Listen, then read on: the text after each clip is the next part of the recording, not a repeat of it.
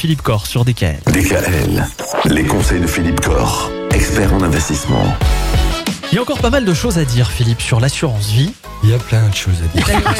malheureusement, c'est vrai que c'est un outil, ouais. euh, Non, mais c'est très intéressant. c'est un couteau suisse, hein, l'assurance vie. c'est un Ouais, couteau suisse. Mais bien sûr, alors c'est d'autant plus un couteau suisse quand on choisit une assurance vie multi-support, c'est ce que vous nous conseillez. Comment est-ce qu'on gère ça? Alors effectivement, alors si, comme je le disais, je crois euh, au début un petit peu de ces chroniques, la plupart des contrats en cours en cours sur le marché, c'est des contrats monosupport. Ouais. Lorsqu'on va effectivement sur des contrats multi-support, là, on peut accéder donc à un choix de gestion très très large et qui sont des choix de gestion liés au marché financier et immobilier, donc des supports beaucoup plus rémunérateurs. Mais attention, donc à l'inverse du fonds euro, là, dont on parlait qui n'est plus très rentable, où l'épargnant bénéficie d'une garantie de capital, sur des gestions financières immobilières, on n'a plus de garantie de capital. Donc, Il y a plus rien. Accepter la fluctuation du capital.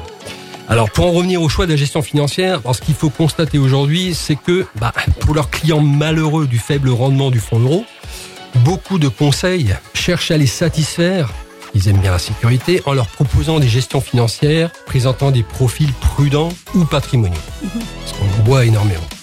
Et là, malheureusement, l'histoire a démontré que ces gestions sont le plus souvent décevantes et même capables d'afficher des performances négatives dans des Ah périodes difficiles. Ouais, en ce moment, c'est le cas. hein. Ouais.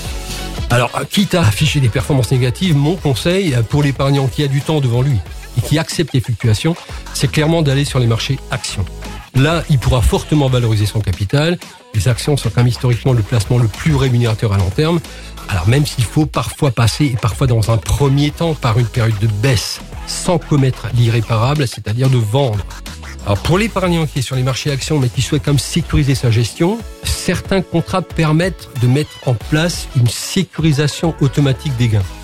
Donc là, l'épargnant peut dire à l'assureur, ben voilà, au-delà d'un certain pourcentage de hausse, hein, je suis sur des marchés actions, si je gagne 10%, eh bien, monsieur l'assureur, je te demande de mettre automatiquement, de sécuriser mes gains, et c'est souvent fait sur le fonds euro, qui est moins rémunérateur, mais qui est un capital garanti. Donc ça permet d'avancer un peu plus tranquillement, plus sereinement. Alors, en dehors, bien sûr, de ces marchés actions, qui sont les gestions euh, clairement que nous préconisons, l'épargnant peut aussi, dans certains bons contrats d'assurance vie, opter pour des gestions immobilières intéressantes. Mais ça, c'est un autre sujet. euh, Et si on en parlait demain, par exemple On pourra en parler demain. euh, C'est avec plaisir. À demain Retrouvez l'ensemble des conseils de DKL sur notre site internet et l'ensemble des plateformes de podcast.